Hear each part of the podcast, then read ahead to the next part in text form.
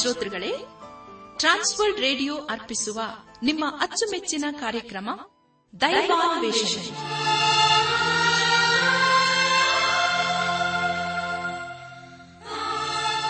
ನಮ್ಮ ದೈವಾನ್ವೇಷಣೆ ಕನ್ನಡ ಕಾರ್ಯಕ್ರಮವನ್ನು ಆಲಿಸಲು ಸಿದ್ಧರಾಗಿರುವ ನಮ್ಮ ನೆಚ್ಚಿನ ಶ್ರೋತೃ ಬಾಂಧವರಿಗೆ ಕ್ರಿಸ್ತೇಸುವಿನ ಹೆಸರಿನಲ್ಲಿ ಪ್ರೀತಿಯ ಸ್ವಾಗತ ಸುಸ್ವಾಗತ ದೈವಾ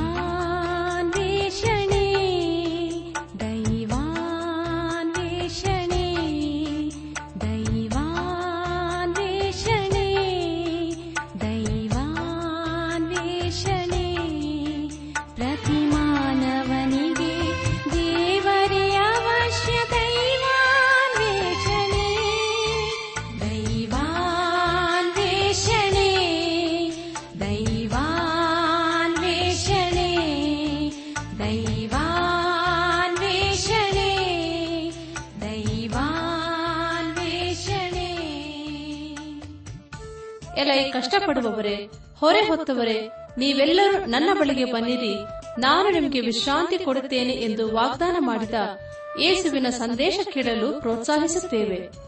ಪ್ರಿಯರೇ ದೈವಾನ್ವೇಷಣೆ ಕಾರ್ಯಕ್ರಮವನ್ನು ಆಲಿಸುವಾಗ ಹಲವಾರು ಪ್ರಶ್ನೆ ಸಂದೇಹಗಳು ಮೂಡುವುದು ಸಹಜ ಆದ್ದರಿಂದ ಕಾರ್ಯಕ್ರಮದ ಅಂತ್ಯದಲ್ಲಿ ಹೇಳುವ ವಿಳಾಸವನ್ನು ಸಂಪರ್ಕಿಸಬೇಕಾಗಿ ಕೋರುತ್ತೇವೆ ನಮ್ಮ ಕಾರ್ಯಕ್ರಮವನ್ನು ಸಂಪೂರ್ಣವಾಗಿ ಆಲಿಸಿ ದೇವರ ವಾಕ್ಯದಲ್ಲಿ ಅಡಕವಾಗಿರುವ ಸತ್ಯಾಂಶಗಳನ್ನು ತಿಳಿದುಕೊಳ್ಳಿರಿ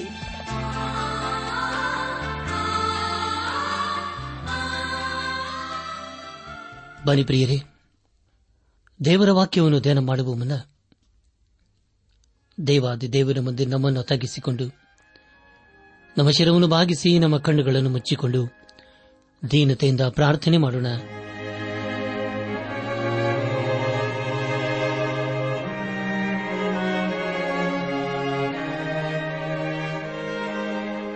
ಜೀವದಾಯಕನೇ ಜೀವದಾಧಿಪತಿ ಜೀವದ ಬಗ್ಗೆ ಆಗಿರುವ ಆತನೇ ಜೀವ ಜಲವಾಗಿರುವ ಆತನೇ ನಿನ್ನನ್ನು ಕೊಂಡಾಡಿ ಹಾಡಿ ಹಾರಿಸುತ್ತವೆ ನೀನು ನಮ್ಮನ್ನು ಬೇಟೆಗಾರನ ಬಲೆಯಿಂದಲೂ ಮರಣಕರ ವ್ಯಾಧಿಗಳಿಂದ ತಪ್ಪಿಸಿದ್ದಂತಹ ದೇವರು ನೀನಪ್ಪ ಅದಕ್ಕಾಗಿ ದೇವಾ ನಿನ್ನನ್ನು ಕೊಂಡಾಡ್ತೇವೆ ಕರ್ತನೆ ನಾವೆಲ್ಲರೂ ಇನ್ನು ಹೆಚ್ಚಾಗಿ ನಿನ್ನ ವಾಕ್ಯವನ್ನು ಪ್ರೀತಿ ಮಾಡುತ್ತ ನಿನ್ನ ವಾಕ್ಯಕ್ಕೆ ವಿಧೇಯರಾಗಿ ಬದ್ಧರಾಗಿ ಜೀವಿಸುತ್ತ ನಿನ್ನ ಆಶೀರ್ವಾದಕ್ಕೆ ಪಾತ್ರರಾಗಲು ದಯ ತೋರಿಸು ಎಲ್ಲ ಘನಮಾನ ಮೈಮೆ ಪ್ರಭಾವಗಳು ನಿನಗೆ ಮಾತ್ರ ಸಲ್ಲುವುದಾಗಲಿ ನಮ್ಮ ಪ್ರಾರ್ಥನೆ ಸ್ತೋತ್ರಗಳನ್ನು ಏಸುವೆಗಾಗಿ ಕೇಳು ತಂದೆಯೇ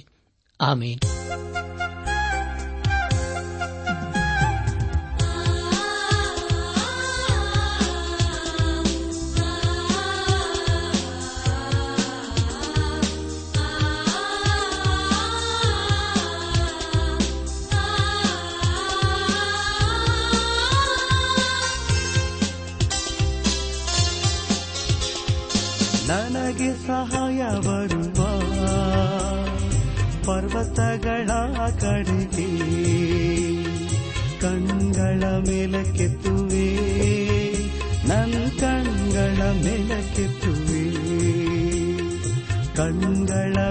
ಕೆತ್ತುವೆ ನನ್ನ ಕಂಗಳ ಮೇಲಕ್ಕೆತ್ತುವೆ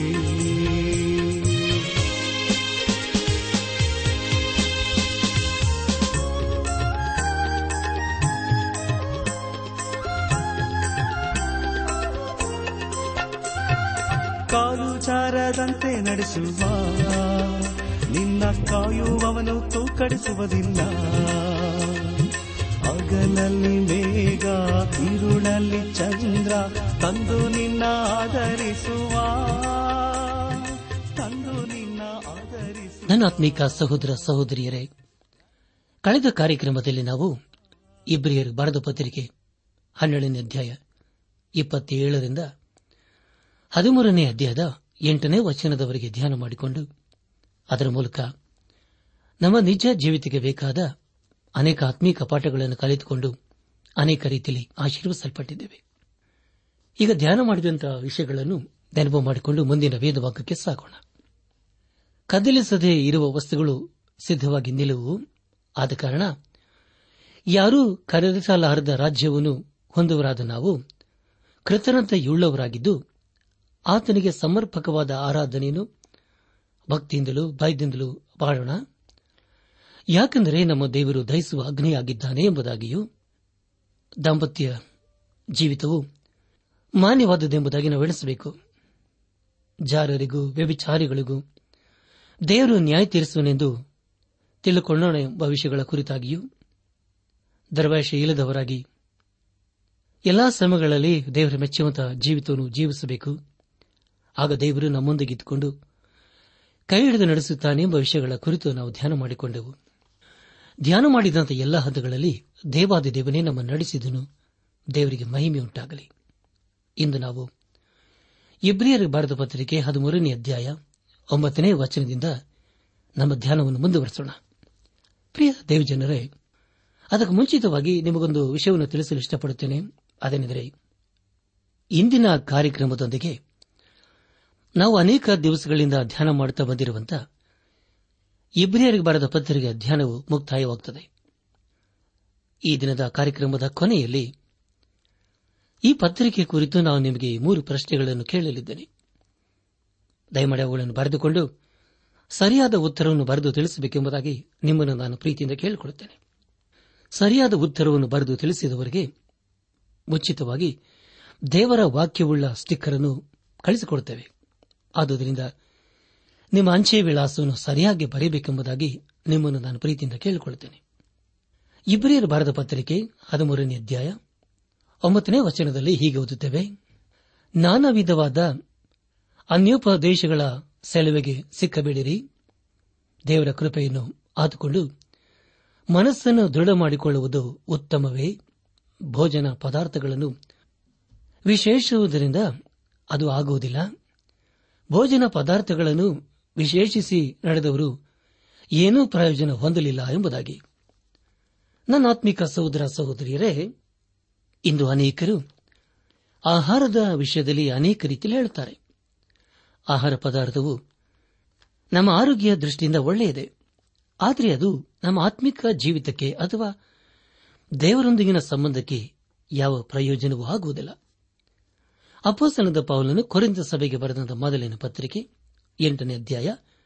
ಎಂಟನೇ ವಚನದಲ್ಲಿ ಹೀಗೆ ಬರೆಯುತ್ತಾನೆ ಆದರೆ ಆಹಾರವನ್ನು ಮನು ದೇವರ ಸನ್ನಿಧಿಗೆ ಸೇರಿಸಲಾಗದು ತಿನ್ನದಿದ್ದರೆ ನಮಗೆ ಕಡಿಮೆಯಿಲ್ಲ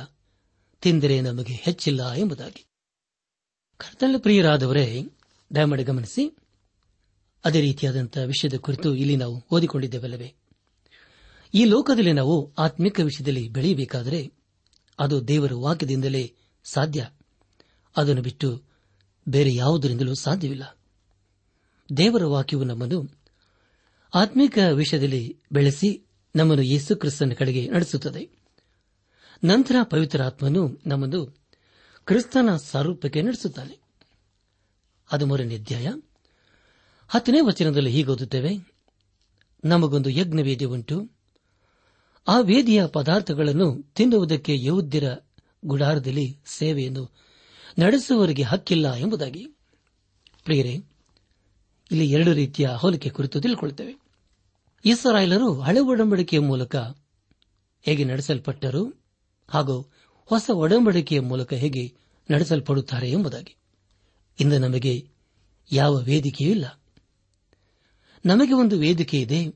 ಅದು ಪರಲೋಕದಲ್ಲಿದೆ ಅದೇ ಕೃಪಾಸನವಾಗಿದೆ ಅದೇ ನ್ಯಾಯಾಸನವಾಗಿದೆ ಒಂದು ವೇಳೆ ದೇವರು ನಮಗೆ ನ್ಯಾಯ ತೀರ್ಪನ್ನು ಬರಮಾಡಬಹುದು ಆದರೆ ಯೇಸುಕ್ರಿಸ್ತನು ಅಲ್ಲಿ ಇರುವುದರಿಂದ ನಾವು ಯೇಸುಕ್ರಿಸ್ತನ ಮೂಲಕ ಕೃಪೆಯನ್ನು ರಕ್ಷಣೆಯನ್ನು ಪಡೆದುಕೊಳ್ಳಬಹುದು ನಾವು ದೇವರ ಅನ್ಯೋನ್ಯತೆಯಲ್ಲಿ ಇರಬೇಕಾದರೆ ನಾವು ಮೊದಲು ದೇವರ ವಾಕ್ಯದಲ್ಲಿ ಬೆಳಿಬೇಕು ಅದು ನಮ್ಮನ್ನು ಯೇಸುಕ್ರಿಸ್ತನ ಹತ್ತಿರಕ್ಕೆ ಬರುವಂತೆ ಮಾಡುತ್ತದೆ ಹಾಗೂ ಆತನ ಮಹಿಮೆಯನ್ನು ಕಾಣಲು ಸಾಧ್ಯ ಆದ್ದರಿಂದ ನಾವು ಯಾವಾಗಲೂ ವಿಶ್ವಾಸಿಗಳ ಅನ್ಯೋನ್ಯತೆಯಲ್ಲಿ ಜೀವಿಸಬೇಕು ನಮ್ಮ ಧ್ಯಾನವನ್ನು ಮುಂದುವರೆಸಿ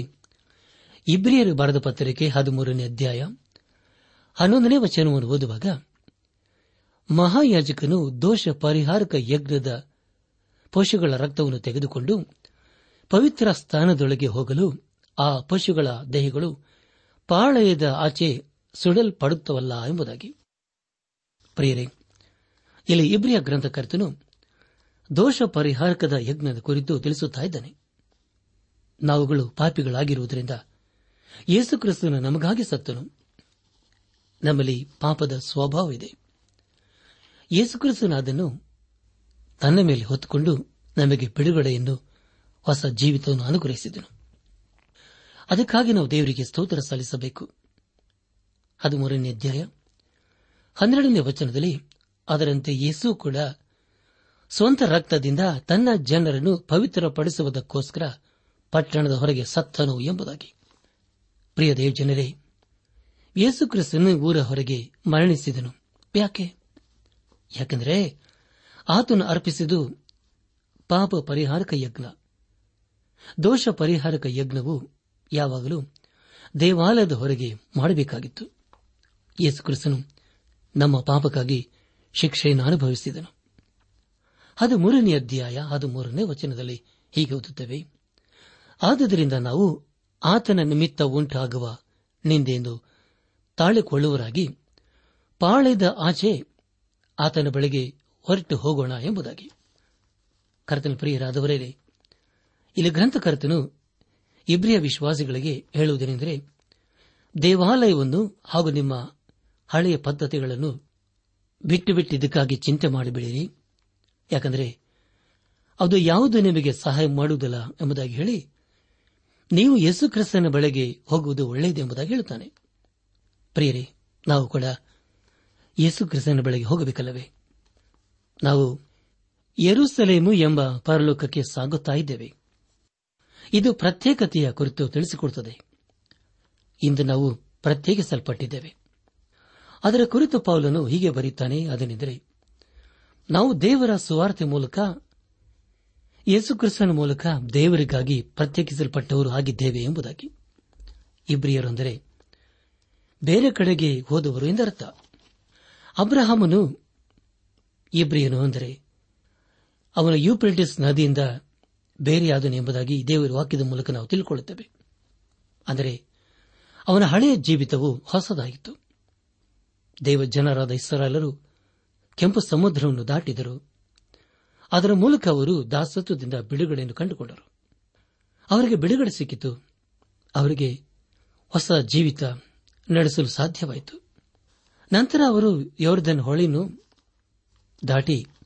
ದೇವರವರಿಗೆ ವಾಗ್ದಾನ ಮಾಡಿದ ಖಾನಾ ದೇಶಕ್ಕೆ ಸೇರಿದರು ಅದೇ ರೀತಿಯಾದ ಬಿಡುಗಡೆಯನ್ನು ನಾವು ಪಡೆದುಕೊಳ್ಳಬೇಕು ಹದಿಮೂರನೇ ವಚನದಲ್ಲಿ ಹೀಗೆ ಓದಿಕೊಂಡಿದ್ದೇವೆ ಅದೇನೆಂದರೆ ಆದ್ದರಿಂದ ನಾವು ಆತನ ನಿಮಿತ್ತ ಉಂಟಾಗುವ ನಿಂದೆಯನ್ನು ತಾಳಿಕೊಳ್ಳುವರಾಗಿ ಪಾಳೆಯದಾಜೆ ಆತನ ಬಳಿಗೆ ಹೊರಟು ಹೋಗೋಣ ಎಂಬುದಾಗಿ ಪ್ರಿಯರೇ ಅಂದು ಇಬ್ಬರಿಯ ವಿಶ್ವಾಸಿಗಳು ದೇವಾಲಯವನ್ನು ಆಚಾರ ಪದ್ಧತಿಗಳನ್ನು ಬಿಟ್ಟಿದ್ದಕ್ಕಾಗಿ ಅವರು ನಮಗೆ ನಷ್ಟ ಎಂಬುದಾಗಿ ಅಂದುಕೊಳ್ಳುತ್ತಿದ್ದರು ಅದೇ ರೀತಿಯಲ್ಲಿ ಇಂದೂ ಕೂಡ ಅನೇಕರು ಹೇಳುತ್ತಿದ್ದಾರೆ ನಾವು ಎಲ್ಲ ಪದ್ದತಿಯನ್ನು ಬಿಟ್ಟು ಯೇಸು ಕ್ರಿಸ್ತನನ್ನು ಹಿಂಬಾಲಿಸಬೇಕು ಆತನ ಬಳಿಗೆ ನಾವು ಬರುವುದಾದರೆ ಅದೇ ನಿಜವಾದಂತಹ ಪ್ರತ್ಯೇಕತೆ ಹಾಗೂ ನಿಜವಾದಂಥ ರಕ್ಷಣೆಯಾಗಿರುತ್ತದೆ ದೇವರಿಗೆ ಸ್ತೋತ್ರವಾಗಲಿ ನಮ್ಮ ಧ್ಯಾನವನ್ನು ಮುಂದುವರೆಸಿ ಬ್ರೇರ್ ಬರೆದ ಪತ್ರಿಕೆ ಹದಿಮೂರನೇ ಅಧ್ಯಾಯ ಹದಿನಾಲ್ಕನೇ ವಚನವನ್ನು ಓದುವಾಗ ಯಾಕೆಂದರೆ ಇಹದಲ್ಲಿ ಶಾಶ್ವತವಾದ ಪಟ್ಟಣವು ನಮಗಿಲ್ಲ ಇನ್ನು ಮುಂದೆ ಆಗುವ ಪಟ್ಟಣವನ್ನು ಹಾರಿಸುತ್ತಾ ಇದ್ದೇವೆ ಎಂಬುದಾಗಿ ಪ್ರಿಯರೇ ಇಲ್ಲಿ ಗ್ರಂಥಕರ್ತನು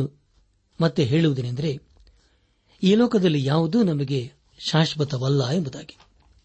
ಮುಂದೆ ನಾವು ವಿಶ್ವಾಸಗಳ ಆತ್ಮಿಕ ಅಭಿವೃದ್ಧಿಯ ಕುರಿತು ತಿಳ್ಕೊಳ್ಳುತ್ತೇವೆ ಹದಿಮೂರನೇ ಅಧ್ಯಾಯ ಹದಿನೈದನೇ ವಚನದಲ್ಲಿ ಹೀಗೆ ಹೀಗೊತ್ತೇವೆ ಆದುದರಿಂದ ಆತನ ಮೂಲಕವಾಗಿಯೇ ದೇವರಿಗೆ ಸ್ತೋತ್ರ ಯಜ್ಞವೊಂದು ಬೆಳೆದೆ ಸಮರ್ಪಿಸೋಣ ಆತನು ಕರ್ತನೆಂದು ಬಾಯಿಂದ ಪ್ರತಿಜ್ಞೆ ಮಾಡುವುದೇ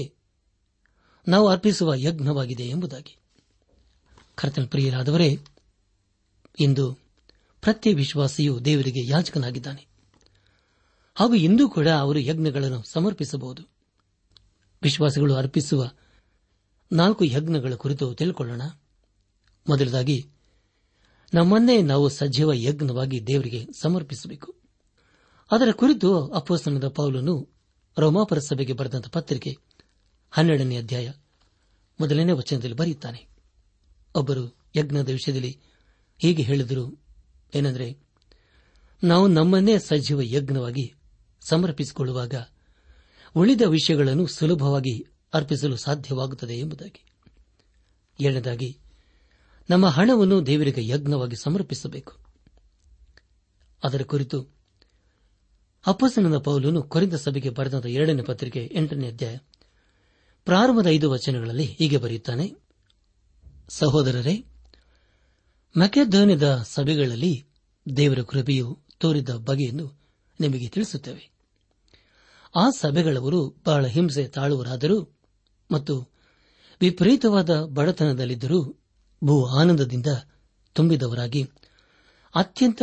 ಔದಾರಿವುಳ್ಳವರಾದರು ಅವರು ಶಕ್ತಾನುಸಾರವಾಗಿ ಮಾತ್ರ ಕೊಡದೆ ಶಕ್ತಿಯನ್ನು ಮೀರಿ ತಮ್ಮಷ್ಟಕ್ಕೆ ತಾವೇ ಕೊಟ್ಟರು ಇದಕ್ಕೆ ನಾನೇ ಸಾಕ್ಷಿ ದೇವಜನರಿಗೆ ಸಹಾಯ ಮಾಡುವ ಕೆಲಸದಲ್ಲಿ ನಾವು ಪಾಲುಗಾರರಾಗುವಂತೆ ಅಪ್ಪಣೆಯಾಗಬೇಕೆಂದು ನಮ್ಮನ್ನು ಬಹಳವಾಗಿ ಬೇಡಿಕೊಂಡರು ನಾವು ನೆನೆಸಿದ್ದ ಪ್ರಕಾರವಾಗಿ ಅವರು ಕೊಡದೆ ಮೊದಲು ತಮ್ಮನ್ನೇ ಕರ್ತನೆಗೆ ಒಪ್ಪಿಸಿಕೊಟ್ಟರು ಆನಂತರ ದೇವರ ಚಿತ್ತಾನುಸಾರವಾಗಿ ನಮಗೂ ತಮ್ಮನ್ನು ಒಪ್ಪಿಸಿದರು ಎಂಬುದಾಗಿ ಮೂರನೇದಾಗಿ ದೇವರಿಗೆ ನಾವು ಸ್ತೋತ್ರ ಯಜ್ಞವನ್ನು ಸಮರ್ಪಿಸಬೇಕು ಅದರ ಕುರಿತು ಹದಿನೈದನೇ ವಚನದಲ್ಲಿ ಹೀಗೆ ಓದಿಕೊಂಡಿದ್ದೇವೆ ಅದನೆಂದರೆ ಆತನ ಮೂಲಕವಾಗಿಯೇ ದೇವರಿಗೆ ಸ್ತೋತ್ರ ಯಜ್ಞಗಳನ್ನು ಎಳೆಬಿಡದೆ ಸಮರ್ಪಿಸೋಣ ಆತನ ಕರ್ತನೆಂದು ಬಾಯಿಂದ ಪ್ರಯತ್ನ ಮಾಡುವುದೇ ನಾವು ಅರ್ಪಿಸುವ ಯಜ್ಞವಾಗಿದೆ ಎಂಬುದಾಗಿ ನನ್ನಾತ್ಮಿಕ ಸಹೋದರ ಸಹೋದರಿಯರೇ ನಾಲ್ಕನೇದಾಗಿ ನಾವು ನಮ್ಮ ಒಳ್ಳೆಯ ಕಾರ್ಯವನ್ನು ಮಾಡುವುದರ ಮೂಲಕ ದೇವರಿಗೆ ಯಜ್ಞಗಳನ್ನು ಸಮರ್ಪಿಸಿದ ಹಾಗೆ ಇರುತ್ತದೆ ಅದರ ಕುರಿತು ಮುಂದಿನ ವಚನಗಳಲ್ಲಿ ನಾವು ತಿಳ್ಕೊಳ್ಳಲಿದ್ದೇವೆ ಹದಿಮೂರನೇ ಅಧ್ಯಾಯ ಹದಿನಾರನೇ ವಚನದಲ್ಲಿ ಹೀಗೆ ಇದಲ್ಲದೆ ಪರೋಪಕಾರವನ್ನು ಧರ್ಮ ಮಾಡುವುದನ್ನು ಮರೆಯಬೇಡಿರಿ ಇವೇ ದೇವರಿಗೆ ಸಮರ್ಪಕವಾದ ಯಜ್ಞಗಳು ಎಂಬುದಾಗಿ ಪ್ರೇರೆ ವಿಶ್ವಾಸಿಯ ಜೀವಿತವು ಬೇರೆಯವರೊಂದಿಗೆ ಸಹಾಯ ಮಾಡುವಂತಹ ಜೀವಿತವಾಗಿರಬೇಕು ಅದನ್ನು ದೇವರು ನಮ್ಮ ಜೀವಿತದಲ್ಲಿ ಅಪೇಕ್ಷಿಸುತ್ತಾನೆ ಹದಿಮೂರನೇ ಅಧ್ಯಾಯ ಹದಿನೇಳನೇ ವಚನದಲ್ಲಿ ಹೀಗೊತ್ತೇವೆ ನಿಮ್ಮ ಸಭಾ ನಾಯಕರ ಮಾತನ್ನು ಕೇಳಿರಿ ಅವರಿಗೆ ಅಧೀನರಾಗಿರಿ ಅವರು ಲೆಕ್ಕ ಒಪ್ಪಿಸಬೇಕಾದವರಾಗಿ ನಿಮ್ಮ ಆತ್ಮಗಳನ್ನು ಕಾಯುವರಾಗಿದ್ದಾರೆ ಅವರು ವ್ಯಸನ ಪಡೆದೆ ಸಂತೋಷದಿಂದ ಇದನ್ನು ಮಾಡುವಂತೆ ನೋಡಿರಿ ಅವರ ವ್ಯಸನದಿಂದಿರುವುದು ನಿಮಗೆ ಪ್ರಯೋಜನಕರವಾದುದಲ್ಲ ಎಂಬುದಾಗಿ ಕರ್ತನ ಪ್ರಿಯರಾದವರೇ ಇದೇ ರೀತಿಯಾದ ಹೇಳಿಕೆಯನ್ನು ನಾವು ಹದಿಮೂರನೇ ಅಧ್ಯಾಯ ಏಳನೇ ವಚನದಲ್ಲಿ ಓದಿಕೊಂಡಿದ್ದೇವೆ ಒಂದು ವೇಳೆ ನಮ್ಮ ಬೋಧಕರು ದೇವರ ಮನುಷ್ಯನಾಗಿದ್ದು ದೇವರು ವಾಕ್ಯದ ಕುರಿತು ಹೇಳಿದರೆ ನಾವು ಅದಕ್ಕೆ ವಿಧೇಯರಾಗಬೇಕು ಅವರಿಗೆ ನಾವು ಸಹಾಯ ಮಾಡಬೇಕು ಹದಿನೆಂಟನೇ ವಚನದಲ್ಲಿ ಹೀಗೆ ಓದುತ್ತೇವೆ ನಮಗೋಸ್ಕರ ಪ್ರಾರ್ಥಿಸಿರಿ ನಾವು ಎಲ್ಲ ವಿಷಯಗಳಲ್ಲಿ ಸಜ್ಜನರಾಗಿ ನಡೆದುಕೊಳ್ಳಬೇಕೆಂದು ಅಪೇಕ್ಷಿಸುವರಾಗಿದ್ದು ನಮ್ಮ ಮನಸ್ಸಿನಿಂದ ಒಳ್ಳೆ ಸಾಕ್ಷಿ ಹೊಂದಿದ್ದೇವೆಂದು ನಿಶ್ಚಯಿಸಿಕೊಂಡಿದ್ದೇವೆ ಎಂಬುದಾಗಿ ಪ್ರಿಯರೇ ಇಲ್ಲಿ ಗ್ರಂಥಕರ್ತನು ನಮಗೋಸ್ಕರ ಬೇಡಿಕೊಳ್ಳಿರಿ ಎಂಬುದಾಗಿ ಕೇಳಿಕೊಳ್ಳುತ್ತಿದ್ದಾನೆ ಅನೇಕ ದೇವಿಜನರು ಅನ್ನಿಸಿಕೊಂಡವರು ಬೆಳಕಿನ ಮಾರ್ಗದಲ್ಲಿ ನಡೆಯುವುದಿಲ್ಲ ಅವರಿಗಾಗಿ ನಾವು ಪ್ರಾರ್ಥಿಸಬೇಕು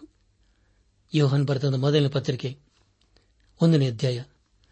ಆರು ಹಾಗೂ ಏಳನೇ ವಚನಗಳಲ್ಲಿ ಹೀಗೆ ಓದುತ್ತೇವೆ ನಾವು ದೇವರ ಸಂಗಡ ಅನ್ಯೋನ್ಯತೆಯುಳ್ಳವರಾಗಿದ್ದೇವೆಂದು ಹೇಳಿ ಕತ್ತಲೆಯಲ್ಲಿ ನಡೆದರೆ ಸುಳ್ಳಾಡುವರಾಗಿದ್ದೇವೆ ಸತ್ಯವನ್ನು ಅನುಸರಿಸುವರಲ್ಲ ಆದರೆ ಆತನು ಬೆಳಕಿನಲ್ಲಿರುವಂತೆಯೇ ನಾವು ಬೆಳಕಿನಲ್ಲಿ ನಡೆದರೆ ನಾವು ಒಬ್ಬರ ಅನ್ಯನೇ ತೆಲಿದ್ದೇವೆ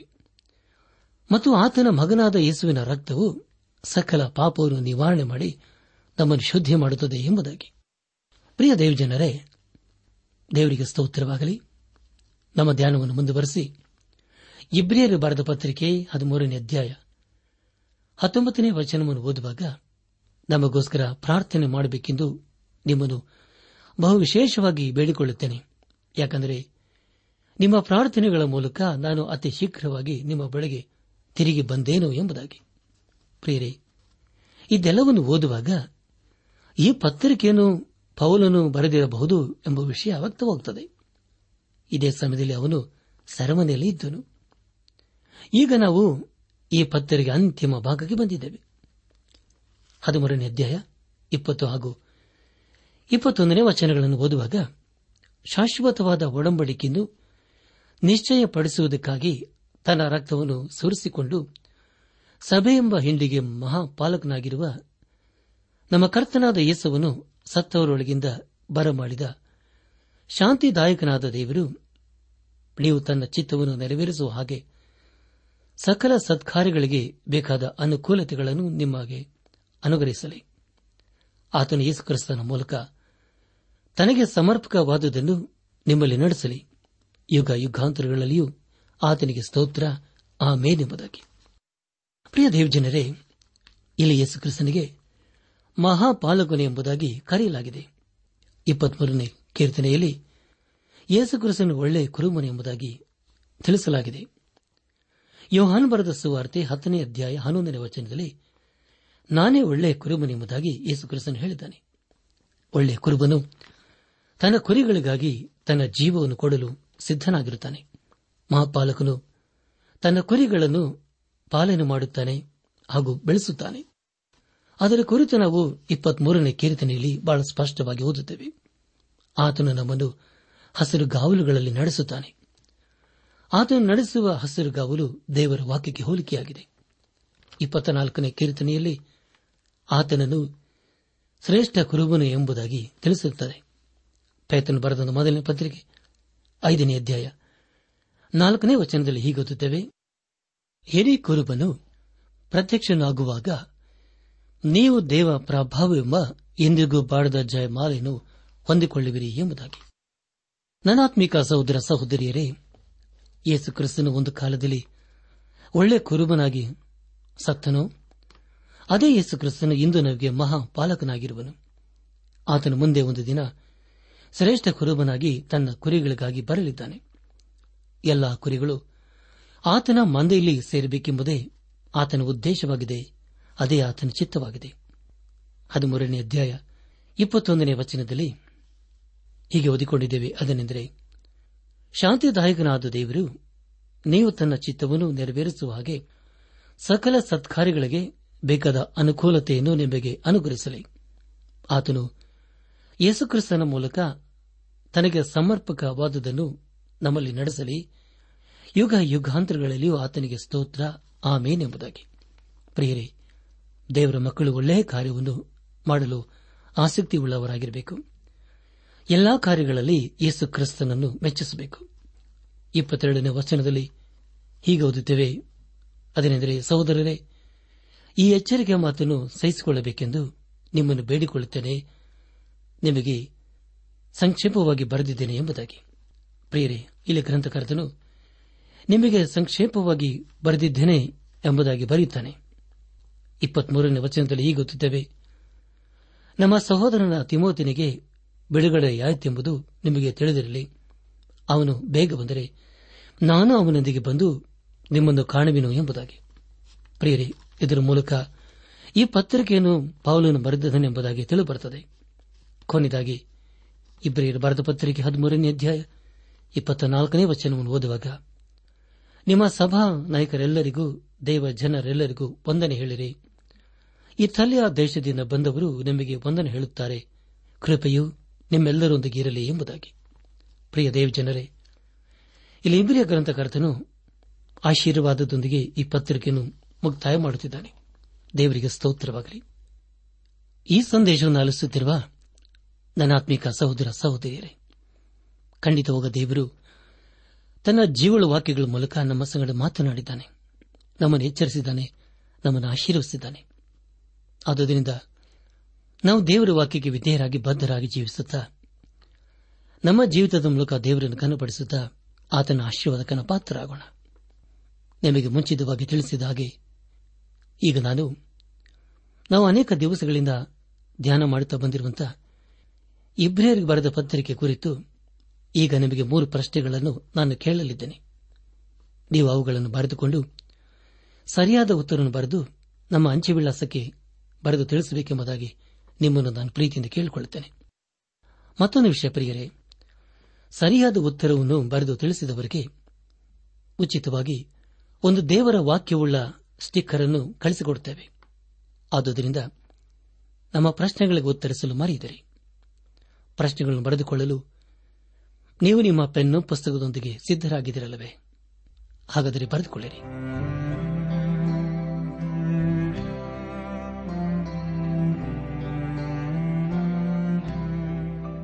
ಮೊದಲನೇ ಪ್ರಶ್ನೆ ಶ್ರೇಷ್ಠ ಮಹಾಯಾಜಕನ ಸುಲಕ್ಷಣಗಳು ಯೇಸುಕ್ರಿಸ್ತನಲ್ಲಿ ಹೇಗೆ ಇವೆ ವಿವರಿಸಿರಿ ಶ್ರೇಷ್ಠ ಮಹಾಯಾಜಕನ ಸುಲಕ್ಷಣಗಳು ಯೇಸುಕ್ರಿಸ್ತನಲ್ಲಿ ಹೇಗೆ ಇವೆ ವಿವರಿಸಿರಿ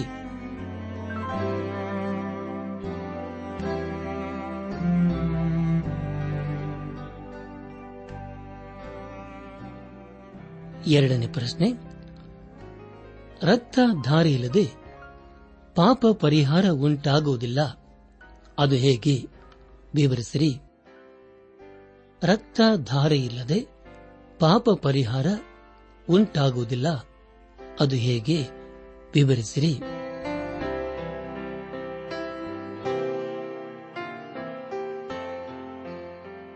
ಮೂರನೇ ಪ್ರಶ್ನೆ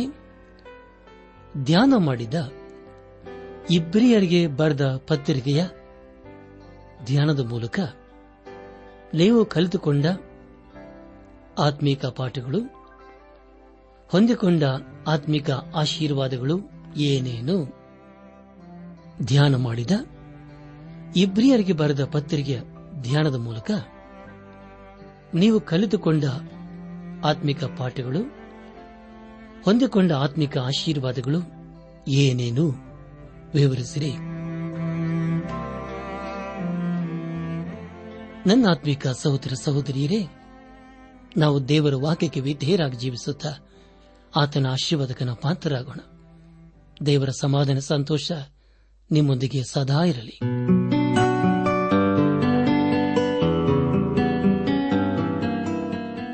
ಪ್ರಿಯರೇ ನಿಮಗೆ ಪ್ರಾರ್ಥನೆಯ ಅವಶ್ಯಕತೆ ಇದ್ದರೆ ನಿಮ್ಮಲ್ಲಿ ಏನಾದರೂ ಸಂದೇಹ ಅಥವಾ ಸಲಹೆಗಳಿದ್ದರೆ ದಯಮಾಡಿ ದೂರವಾಣಿಯ ಕರೆ ಮೂಲಕ ನಮಗೆ ತಿಳಿಸಿರಿ ನಮ್ಮ ಮೊಬೈಲ್ ದೂರವಾಣಿ ಸಂಖ್ಯೆ ಒಂಬತ್ತು ಎಂಟು ನಾಲ್ಕು ಐದು ಆರು ಒಂದು ಆರು ನಾಲ್ಕು ಒಂದು ಎರಡು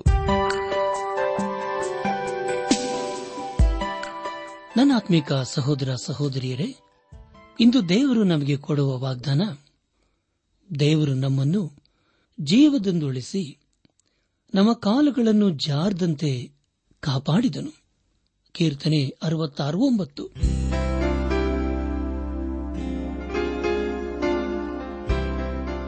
ಪ್ರಿಯರೇ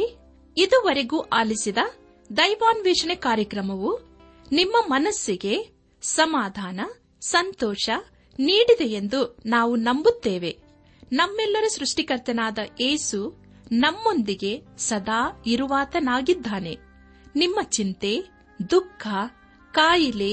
ಕಷ್ಟಗಳ ಪರಿಹಾರಕ್ಕಾಗಿ ಆತನ ಹೆಸರಿನಲ್ಲಿ ಪ್ರಾರ್ಥಿಸಿರಿ ನೀವು ನಮ್ಮ ವಿಳಾಸಕ್ಕೆ ಸಂಪರ್ಕಿಸುವುದಾದರೆ ನಾವು ನಿಮಗಾಗಿ ಪ್ರಾರ್ಥಿಸುತ್ತೇವೆ ಹಾಗೂ ಉತ್ತರಿಸುತ್ತೇವೆ